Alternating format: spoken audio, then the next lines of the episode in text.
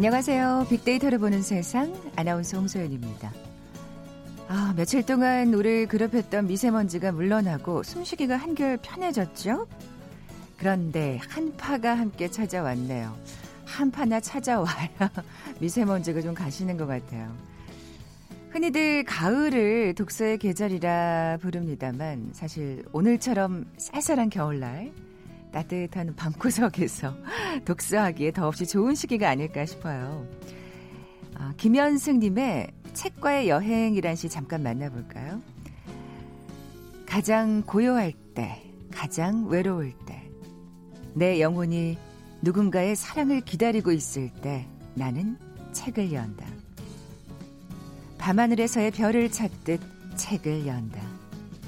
조심스러이 연다. 내 영혼이 누군가의 선물을 기다리고 있을 때 나는 책을 연다. 시인 김현승님은 책 속에서 기쁨과 슬픔, 희망과 사랑, 그리고 친구를 만난다고 덧붙였습니다. 분주한 연말이지만 일상의 쉼표와 여유, 잠시라도 책의 세계로 떠나보는 의미 있는 겨울 여행 또한 한번 계획해 보시면 어떨까요? 그런데 말이죠. 독서를 떠올릴 때 한 장 한 장 손으로 책장을 넘기는 종이책이 먼저 떠오르시나요? 아니면 이 전자책, 오디오북, 스마트폰이 먼저 생각나시나요? 최근 웹소설 시장이 폭발적인 성장세를 기록 중이라고 하죠. 자, 우리나라 국민 1년 독서량 OECD 회원국 중 최하위를 기록하고 있죠.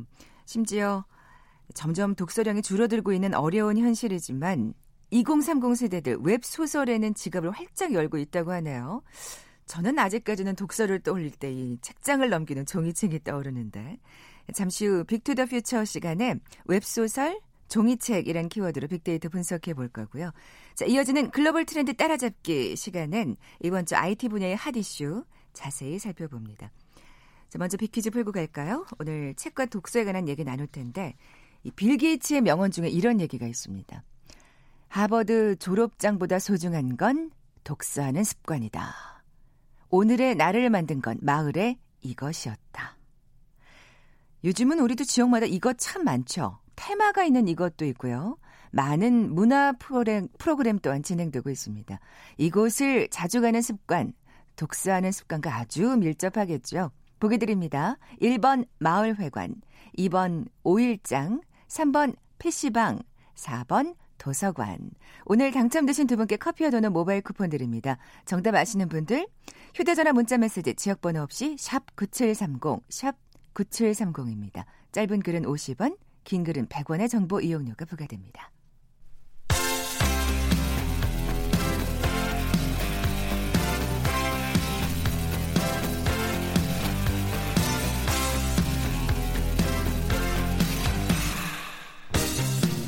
트렌드는 10년마다 반복된다. KBS 1라디오 빅데이터로 보는 세상. Big to the Future. 최신 핫트렌드와 복고 문화를 두루 살펴보는 시간이죠. Big to the Future. 빅커뮤니케이션 전민기 팀장 나와 계세요. 안녕하세요. 네, 반갑습니다. 전민기입니다.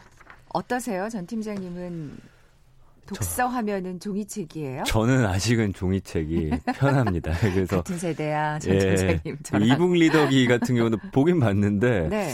책본 것 같지가 않아요. 그래서 맞아요. 이렇게 예. 뭔가 이렇게 바스락거리면서 좀 넘기기도 하고, 네. 그리고 이렇게 이렇게 좀 접어놓기도 네. 여기까지 읽었어 이러고 좀 접어놓기도 하고 좀 그런 맛이 있는데 그리고 약간 집에 쌓아두는 맛도 있거든요. 안 음. 읽더라도 약간 뭔가 본 것 같은 그런 든든함, 뿌듯함, 예. 뿌듯함이 있죠 그런 게. 그래서 한 10권 사면 저도 한 4권은 보고 나머지는 일단 꽂아놓고 보는데 어쨌든 요즘 웹소설 시장이 엄청 커졌어요. 그러니까요. 그러니까 요즘 뭐 포털 사이트에서 운영하는 플랫폼별로 또 정말 많은 웹소설이 올라오고 있고요. 음. 다양한 장르의 소설들이 하루에도 뭐 수십 편씩 연재가 되고 2030 세대들이 주 구독자입니다. 그래서 종이책 소설 판매량은 조금씩 떨어지고 있는데 네. 지금 웹소설 시장은 굉장히 폭발적으로 성장하고 있고 해외로도 많이 수출되고 있는 그런 상황이고요. 수출까지요. 예, 한국 컨텐츠 진흥원 자료 보니까 국내 그 웹소설 시장 규모가 2013년에 한 100억 원 정도였는데 작년에 4천억 원 시장이 되어 버렸어요. 40배군요. 예, 굉장히 5년 빠르게 동안 성장하고 네. 있죠. 그 출판계는 또 이렇게 되다 보니까 또 다른 시도들 많이 하고 있고 살아남기 위해서는 변화를 예. 꾀해야겠죠. 그래서 요즘에 동영상 플랫폼에 책 소개 프로그램도 상당히 많아졌고요. 요즘 예능도 많이 등장했고 또 스트리밍 서비스 같은 것도 하고 있고 지금 그런 상황입니다. 그렇군요. 성장 속도가 어- 얼마나 대단한지 좀 살펴볼까요? 어느 정도냐면요. 웹소설 업계 1위 한 플랫폼이 있거든요. 지난 2015년에 이제 하루 1억 원 정도 이제 거래가 됐었어요. 네. 근데 4년 만에 지금 10배 넘는 성장이 아. 일어나서 지난 9월에 이제 하루 매출 10억 원 돌파했고요. 어, 연령자대를 쭉 살펴보니까 2030이 전체 61%, 음, 그리고 10대가 15.5%, 40대 이상은 23.8%, 40대 이상도 꽤 돼요. 적진 않네요. 네. 이 누적 매출액이 1억을 넘는 작품이 이 한 플랫폼에서만 지금 1,400여 개가 됩니다. 한 플랫폼에서만요. 예. 그리고 웹소설 하나가 100억 원을 넘은 작품들도 있고요. 그다음에 판매 부수 600만 부 넘기는 것도 있고 최근에는 뭐 게임으로도 생산되고 아, 이 스토리를 가지고 영화도 만들어지고 그다음에 이걸 가지고 드라마로도 제작되고 웹소설은 진짜 또, 또 웹드라마나 뭐 이런 예. 작은 드라마로 아주 자주 옮겨지는 것 같더라고요. 그래서 이거를 어떤 중심으로 해서 정말 여러 가지 컨텐츠로 지금 제작이 되고 있는 상황이에요. 네. 포털 사이트들의 공격적인 마케팅도 한몫했을 것 같아요. 이게 이제 된다는 걸 안 거죠. 그렇죠. 그러다 보니까 엔사 같은 경우는 최근에 이제 웹소설 웹툰 플랫폼을 아예 독립시켜 가지고 공격적으로 마케팅하고 있고요. 뭐 TV 광고도 합니다, 요즘에. 웹소설 보라고. 어 근데 정말 또 이렇게 아 뭔가 이렇게 그 광고에 나오는 모델을 보고 네. 사실 이게 지금 대세인지 아닌지를 좀 그럼요. 짐작할 수가 있잖아요. 예. 근데 굉장히 인기 많은 배우들이 등장하는 어, 걸 보셨군요. 보고 예, 예. 깜짝 놀랐어요. 맞아요. 예, 아 이렇게 돈을 쓸 수 있다는 거잖아요. 예. 그렇습니다. 요즘 그 또 인기 있는 한 웹소설이 있어요. 황후가 등장하는 건데 1년 만에 20억 가볍게 넘어가지고 국내 최고 인기 웹소설로 또 등극을 했고 아 이게 다시 웹툰으로 제작되고 이런 지금 상황이고요. 웹툰으로까지. 예. 음. 그러면서 이 회사 같은 경우는 공모전까지 진행했어요. 총 15억 상금 걸고서 당선자들은 본인들의 플랫폼에 정식 연재할 수 있고 또 영상화 같은 것도 할 수 있고 파격적인 특전을 또 주더라고요. 음. 그래서 지금 연재 작가 26명이 한 해 1억 원 이상의 수익을 올리고 있다고 합니다. 그렇군요. 그러니까 확실히 그러니까 아까 20, 30대 이런 친구들은 그책 독서 하면은 이제 당연히 음. 스마트폰을 떠올리지 않을까 이북이나 그쵸. 그런 생각이 들어요. 그러니까 스트리밍이라고 해서 거기 가서 눌러가지고 바로 보는 음. 형식의 서비스에 훨씬 더 익숙한 거고요. 네. 그러니까 이 1990년대생들은 사실은 이 컨텐츠가 재밌고 좋으면 예전에도 말씀드렸지만 또 기꺼이 지갑을 열거든요. 저는 아직 웹소설에 돈 낸다는 게 조금 어색해요. 음, 근데 이. 이 친구들은 그렇지가 않아요. 그래서 이게 편당 거의 한 100원 정도 합니다. 네. 매일매일 연재되는 경우도 있고. 네. 그러니까 뭐 큰 돈도 아니에요. 한 달 뭐 정기 구독한다고 하더라도 이런 것들이 앞으로 시장이 더 커질 가능성이 그래서 더 큰 거죠. 큰 돈이 아니어서. 그래서 음. 젊은 독자들이 이끌어갈 독서 문화의 변화가 이제는 정말 시작됐다. 이렇게 보셔야 돼요. 그렇죠. 네. 그리고 또 이렇게 스트리밍 서비스 익숙해지면 계속 또 그거를 보게 되잖아요. 맞아요. 예. 그러니까 이 고정 독자를 잡기 위해서 또 여러 가지 네. 예, 플랫폼들이 또 애를 쓰겠죠. 저도 작년에 네. 이제 휴가 가가지고 웹소설 웹툰 하나 이제 보기 시작했는데 멈추기가 힘들게 썼어요. 아, 예, 워낙 예. 재밌습니다. 예. 음, 그 최근에 이제 인기 있는 작품들 보면은 얼마 전에 뭐 다른 곳에서 했지만 드라마 김비서가 왜 그럴까라든지 영화 검은 사제들 원작 이게 다 웹소설이 원작이에요. 그렇군요. 예, 그리고 달빛 조각사라는 작품은 지금 600만 부 팔렸고 아, 아까 600만 부 넘긴 게 이 작품이군요. 맞습니다. 예. 그리고 최근에 이제 인기 있는 게 닥터 최태수라는 건데 인턴이 우연한 사고 겪고 나서 진정한 외과 의사가 되는 이야기예요. 뭐 휴먼 의학 판타지인데 이게 지금 누적 조회수가 얼마냐면 7억 1천만 뷰. 어마어마하죠. 그래서 이 작품 지금 전자책으로도 135건 분량으로 출간이 됐고요. 네. 아까 말씀드린 대로 매출액 100억 원 넘었고 다른 어떤 작품도 5억 3만 뷰 기록하고 누적 매출액 지금 100억 원 넘었다고 하니까 지금 웹소설 시장이 어떻게 아. 큰지 근데 지금 동남아 쪽이나 일본 쪽에서도 좀 우리 드라마나 이런 것들이 관심 가지면서 이게 원작이 웹소설이라는 또 사실이 알려져 가지고 번역돼서 지금 아, 또 그래서 이제 수출까지 출간하고 있는 상황입니다. 네.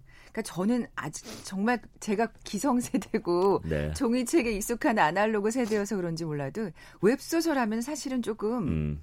이게 낮잡게 보는 경향이 아, 없잖아요. 아, 있는 것 같아요. 좀 가벼운 네. 내용 혹은 말씀하신 대로 판타지가 음. 주를 이루는 네, 네.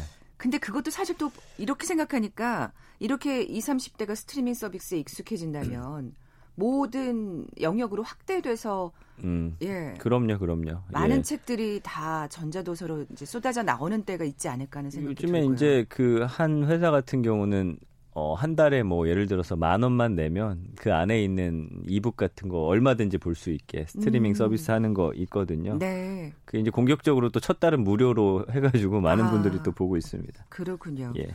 빅데이터 상의 반응도 좀 살펴볼까요? 어, 웹소설과 관련해서 1년 동안 한 27만 5천여 건 정도 언급돼요. 그래서 뭐 작가나 소설 작품 어떤 작가가 썼느냐 이런 게 굉장히 중요해요. 이 여기서, 안에서도 여기서도 또 인기 작가가 있는 맞습니다. 거죠. 이제 컨텐츠가 네. 뭐가 있는지 웹툰 작가까지 이제 쭉 이 키워드가 연결이 되고요.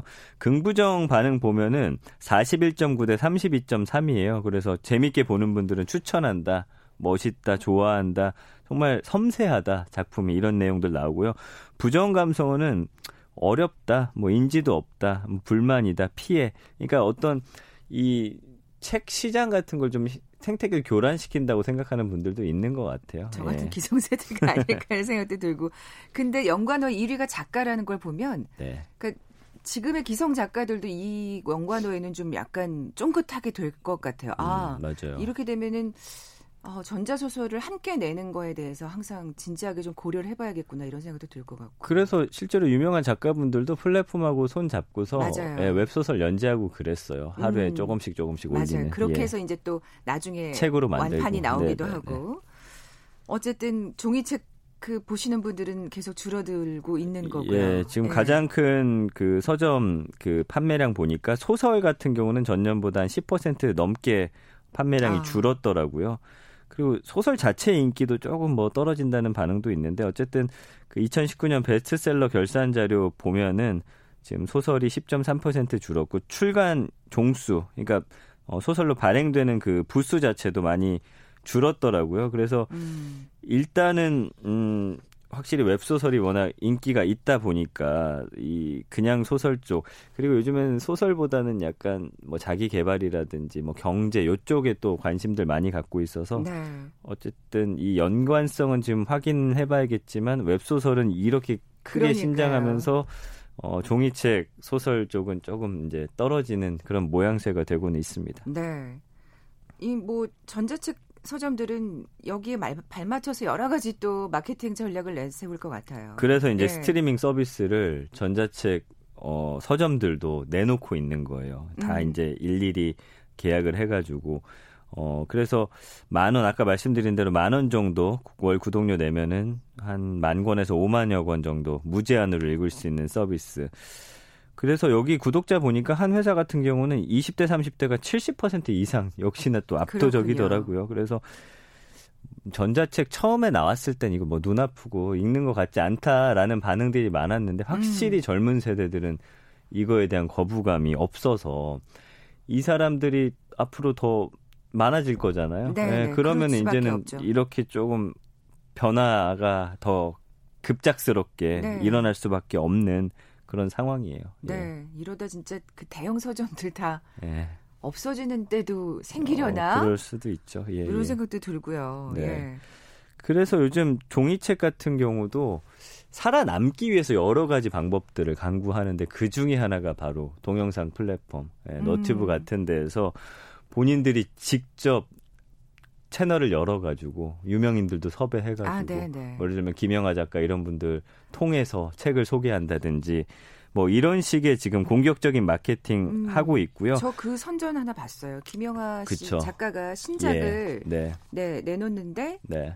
어떤 그 유명한 플랫폼에서 맞아요. 내놓으시더라고요. 예. 그래서 요즘에 여기서 또 소개한 책들이 갑자기 예전 책들이 베스트셀러에 올라오고 아. 이런 현상이 벌어지다 보니까 아 이제는 책 소개도 이곳을 통해서 보는구나. 아니 그렇게 해서 또 또 좋은 책을 다시 볼 수 있다면 얼마나 또 의미가 있는 맞아요. 일입니까? 그러다 예. 보니까 이런 소개하는 그 어떤 컨텐츠들이 상당히 많이 늘어나고 있습니다. 네. 예. 책 관련 예능들도 꽤 늘고 있더라고요. 종편을 비롯해서. 저도 보니까 재밌더라고요. 음, 재미나게 소개해요. 예, 그래서 이런 흐름 속에 어, 예능 프로그램들이 그 동영상 플랫폼에서 했던 거를 좀 더 확장시켜가지고 예능 프로그램으로 만들었는데 이게 좀 시청률이 나오다 보니까 여기저기서 좀 생겨나고 있는 그런 상황이고요. 뭐 책을 읽어주는 프로그램 지금 여기서 소개만 됐다 하면 서점 가봤더니 여기서 소개된 책만 따로 모아서 코너를 아예 당연히 베스트셀러에 구성을 하고 바로 베스트셀러가 되더라고요. 어. 그러니까 종이책도 자꾸 사양 산업이라 생각하기보다는 이렇게 좀 활로를 여러 쪽으로 그렇죠. 개척하고 있는 상황이어서 변신을 꾀하는 이 나중에 결과가 어떻게 될지 음. 상당히 궁금해지더라고요. 네. 처음에 이 소식 전한다고 했을 때는 아이고 그래 또 이렇게 어려워지는구나라고 생각했는데 다 듣고 나니까 네. 이게 지금 변화하고 있는 과정이구나라는 생각도 그리고 들고요. 서점이 공간 자체를 책만 파는 게 아니라 요즘 약간 여러 가지를 함께 복합 그쵸. 문화 공간으로 만들고 나서 다시 매출이 성장했거든요.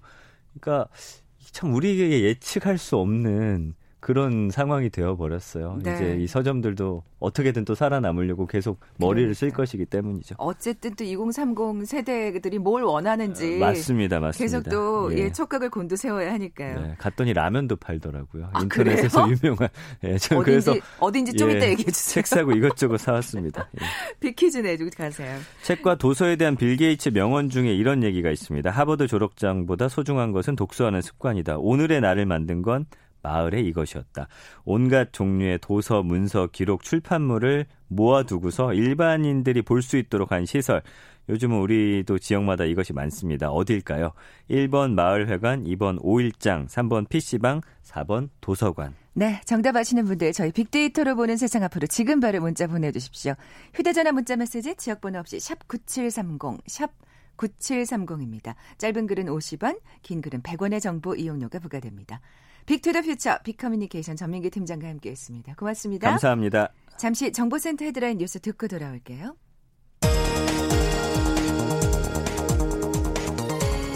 더불어민주당은 내일 본회의를 열어 개혁 법안과 민생 법안을 상정해 처리할 계획이라고 밝혔습니다.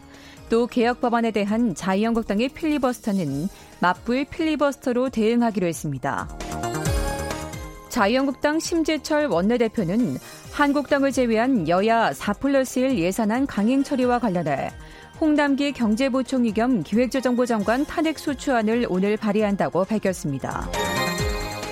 경찰에 폭력을 행사하도록 주도한 혐의를 받고 있는 한기총 대표회장 정광훈 목사가 다섯 차례 소환 통보 끝에 오늘 경찰에 출석해 조사를 받고 있습니다. 성추행 여부를 둘러싼 진실 공방전이 펼쳐진 일명 곰탕집 성추행 사건의 피고인에게 징역형의 집행유예가 확정됐습니다. 주한미군 규모를 현행 수준으로 유지하는 내용이 담긴 국방수권법 법안이 미국 하원을 통과했습니다. 미국 중앙은행인 연방준비제도가 현행 1.5에서 1.75%인 기준금리를 동결했습니다. 뉴욕 증시는 소폭 상승했습니다. 지금까지 헤드라인 뉴스 정원나였습니다.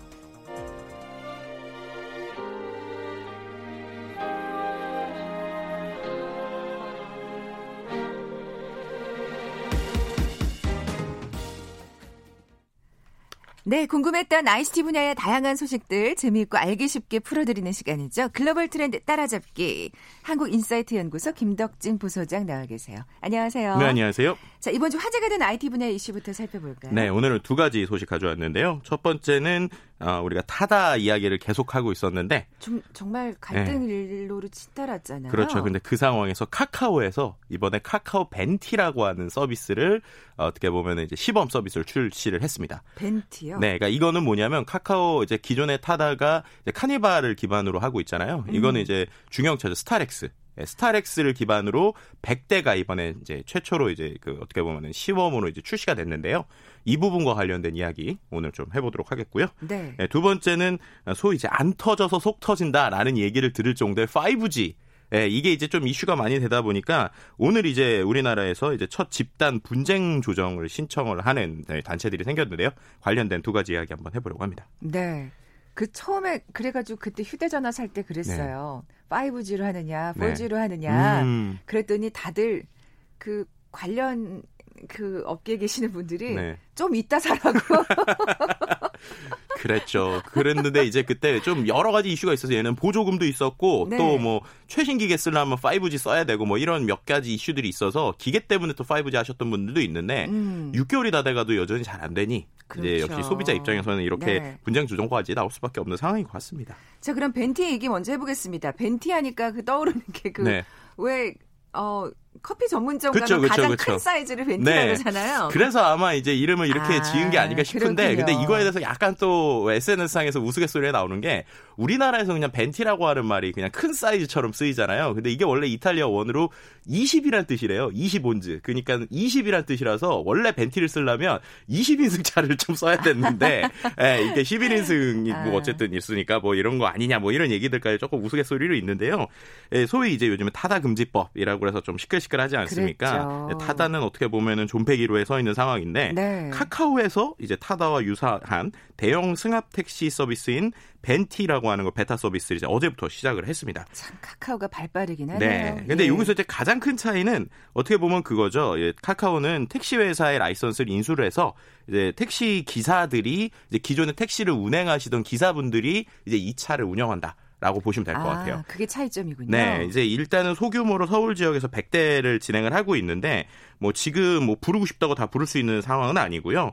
어 이제 기본적으로 그 호출하는 앱이 있지 않습니까? 카카오에서. 네. 그 앱에서 이제 포출을 할 때 몇 개 약간 이벤트식으로 팝업을 통해서 어 이게 지금 걸렸는데 이 벤티를 쓰시겠습니까? 라고 하면 이제 쓸 수 있는 이런 상황으로 약간 베타 서비스라고는 합니다. 아, 그런 식으로 이제 시범적으로 실시를 해 보는 거군요. 네, 그렇죠. 이제 그래서인지 어. 뭐 향후에는 요금이 어떻게 될지 모르지만 현재는 뭐 일반 택시보다 조금 좀 낮은 요금으로 쓴다고 하는데요. 어. 그렇게 하면서 이제 서비스 안정 안정성을 확보하는 시점에 베타를 뭐 종료하겠다라고 얘기하고 있고 카카오에서는 뭐 이런 걸 통해서 ICT 플랫폼 업체랑 택시 업체가 상생 협력하는 뭐 선례로 남기겠다 뭐 이런 식의 얘기도 뭐 음. 하고 있는 상황이기도 합니다. 뭐 아까 그 차이점을 얘기하셨지만 택시 면허를 뭐 기반으로 하고 있으니까 네. 뭐 상생이라는 단어를 쓸 만도 한데 네. 참 이렇게 되면은 타다는 정말 더 힘들어지는 거 아닙니까? 그렇죠. 네. 이제 이게 참 이제 애매하다고 해야 될지 아니면 이게 참 어렵다고 해야 될지 뭐 여러 가지 이슈 표현이 될 수 있을 것 같은데 일단은 카카오가요. 그 앞서서도 뭐 지난번에도 한번 얘기 드린 것 같은데 이 택시와 관련된 이 모빌리티 법안들이 이제 우리나라에서 이제 어느 정도 세팅이 되기 시작하면서 어, 카카오에서 여러 가지 어떤 액션들을 취했어요. 그 중에 하나가 되게 짧은 시간 안에 택시 업체를 계속 인수를 했다는 겁니다. 음. 현재 지금 카카오가 한 9곳을 인수해서 면허를 이미 890개 정도를 확보했어요. 그러니까 공식적으로 자기들이 그런 뭐 벤티가 됐든 뭐가 됐든 모빌리티 서비스를 할 수 있는 공식 라이선스가 한 900여 개 있는 상황이기 때문에 이제 그것을 가지고 좀 활용하겠다. 그래서 그 중에서 네. 어, 최초로 이제 그 인수했었던 택시 회사의 면허들을 기존 이제 작은 택시가 아니라 중형 택시가 아니라 이번에 대형 승합 택시로 이제 바꾸면서 이제 100대를 운영을 하는 겁니다. 음. 근데 이러다 보니까 말씀하신 것처럼 타다 입장에서는 어 우리는 이제 고민이 될 수밖에 없으니까 타다 입장에서는 예, 왜냐면은 어, 이제 계속 얘기 나오는 게 이렇게 되니까 어, 그럼 너네도 라이선스 사서 해라. 이런 식이 지금 계속 얘기를 그렇죠. 하고 있단 말이에요. 예. 근데 또 반대로 생각을 해보면 타다 입장에서는 지금까지 투자한 금액이 있고 그리고 이제 타다 측에서 계속 주장하는 거는 어, 이렇게 택시 라이선스를 사서 하는 거는 자기들이 생각할 때 이제 우리가 생각할 때는 혁신이 아니다. 그러니까 제대로 된 모빌리티 혁신을 위해서는 기존 방식이 아니라 새로운 방식을 해야 되는데 택시 라이선스를 산다는 건 기존을 답습하는 것이다. 이렇게 계속 지금 주장을 하고 있는 상황이기도 합니다. 네, 그렇게 네, 차별화를 꾀하려고 사실 시작을 했던 거니까요. 그렇죠. 예. 그러다 보니까 최근에는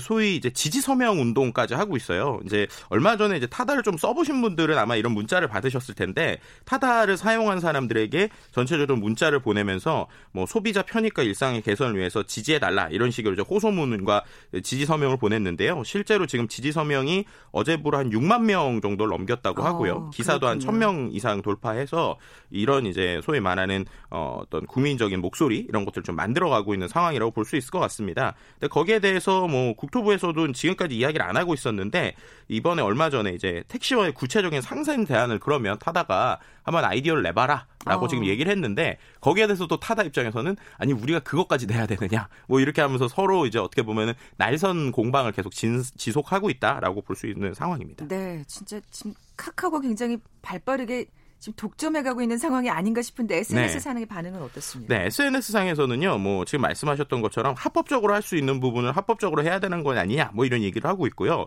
근데 반대로는 말씀하신 것처럼 어, 카카오가 이렇게 빠르게 움직이는 걸 보면서 결국에는 자본의 논리로 가는 거 아, 아니냐라는 아, 얘기들이 계속 나오는 거예요. 예를 들면은 기존의 택시 라이선스를 계속 막아놨던 게 택시 가격을 좀 저렴하게 하고 어 이제 소위 말해서 많은 사람들이 쓸 수 있게 하기 위해서 대기업의 어떤 입장을 막았는데 모빌리티 서비스 때문에 연 건데 결국 그 열매가 스타트업이나 IT의 그 기본적인 아이디어 있는 회사로 가는 것이 아니라 음. 소위 말하는 대기업 혹은 돈이 많은 회사로 가는 것이 아니냐라고 하는 일종의 비난에 대한 목소리들도 좀 같이 나오고 있는 상황이기도 하고요. 아까 말씀하신 대로 이제 혁신이 아닌 거죠. 네, 뭐 예. 그런 지금 여러 가지 좀 얘기가 나오고 있는 상황이긴 한데 어쨌든 이번에 그 벤티가 어떻게 되는지 좀 지켜봐야 될 것 같고요. 한 가지 재밌는 거는 그 카카오 그러니까 타다의 지금 이제 대표격인 이재웅 회장 같은 경우가 원래는 다음을 이제 만든 이제 창업주잖아요. 네. 근데 카카오가 이제 아시지만 다음과 이제 같이 연합돼 있지 않습니까? 그래서 소위 아, 어, 뒤통수 치는 전략이다 뭐 이런 얘기들까지 SNS에서 좀 재밌게 보시는 아, 분들도 있는 그렇군요. 것 같습니다.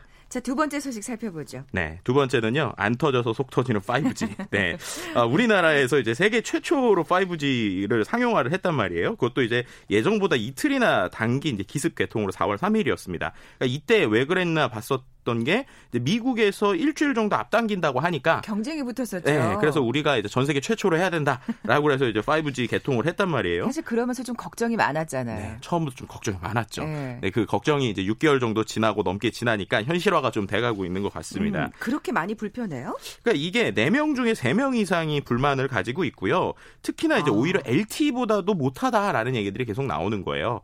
예를 들면은 뭐그급 뭐 여의도에서 이제 KBS에서 실은 어제 9시 뉴스에서도 이제 이것을 이제 보도하기도 했었는데 네. 어 이제 실제 실험을 했습니다. 그러니까 여의도 한복판에서 5G가 잘 되는지 안 되는지 테스트를 했는데 지하만 들어가면 안 터지고 그리고 이제 커버리지라고 하는 이제 영역들이 표시되어 있는 부분들에서도 잘 안 되고 오히려 4G보다 안 되니까 심지어 택시 기사들 중에 요즘에 콜택시 잡아야 되시는 분들 있잖아요. 음. 그런 분들은 오히려 5G가 더 안 된다. 그래서 나는 콜택시를 제대로 못 잡았다. 이런 얘기들까지 좀 나오고 있는 상황이에요. 네. 네 그렇게까지 이제 불편함이 있다 보니까 결국에는 이 부분들에 대해서 이제 최초로 어 일부긴 하지만 어쨌든 이런 그 소비자 단체 협의회에서 집단 분쟁 조정을 신청을 한 것인데요. 네. 이 부분을 계속 또 향후에도 더 만들겠다. 더 이제 불편한 사람들이 있으면 우리가 더 모으겠다. 뭐 추가 피해 사례를 모아서 집단 분쟁 조정 신청을 이어가겠다. 뭐 이렇게 지금 이야기하고 있는 상황이기도 합니다. 네. 그... 참 그때도 세계 최초가 능사가 아닐 텐데 이런 우려가 그렇죠. 있었잖아요. 음. 결국에는 터질 게 터지고야 말았네요. 그렇죠. 네. 왜냐하면 가입자 수가 이미 11월 기준으로 430만이 넘었거든요. 그리고 요금도 이제 거의 10만 원 돈, 뭐 만만치 않은 상황인데 뭐 포지보다도 오히려 좋은 게 아니라 못하다라는 표현들이 계속 나오다 보니 음. 우리가 이렇게 비싼 요금을 쓰면서 네. 오랜 시간 한 6개월이 지났는데도 안정화가 안 되는 서비스를 언제까지 기다려야 되냐라고 하면서 소위 이런 어, 분쟁 조정까지 좀 나오고 있는 상황인 것 같습니다. 네, 뭐 사실 그렇게 생각하면은 점점 더 많은 사람들이 또 집단 분쟁 조정에 또 동참하지 않을까 하는 생각도 드는데요. 그렇죠. 지금 이제 7명이 일단은 이번에 분쟁 신청을 냈어요. 근데 이 냈다는 게좀좀 의미가 있는 것 같아요. 왜냐하면 이 뉴스들과 관련된 댓글이나 내용이나 SNS를 보더라도 어디서 모이는 거냐. 아, 네, 나도 좀 소송 신청하고 싶다. 이런 얘기들이 좀 나오고 있는 상황이고요. 실제로 이제 이 커버리지 지도에 대한 이야기도 있습니다. 네, 아, 그런 이야기도 좀 있는 상황입니다. 그렇군요. 예. 어떻게 또 그게 추이가 되는지 좀 살펴보겠습니다. 네. 지금까지 글로벌 트렌드 따라잡기 한국인사이트 연구소 김덕진 부소장과 함께했습니다. 고맙습니다. 네, 감사합니다. 커피와 도넛 모바일 쿠폰 받으실 두 분입니다. 정답은 4번 도서관이었죠. 작은 도서관 봉사자라고 하신 4264님 그리고 저희 집 뒤쪽에 도서관이 있어요. 오늘 가봐야겠네요 하신 9204님 두 분께 선물 보내드리면서 물러갑니다. 내일 11시 10분에 다시 오겠습니다. 고맙습니다.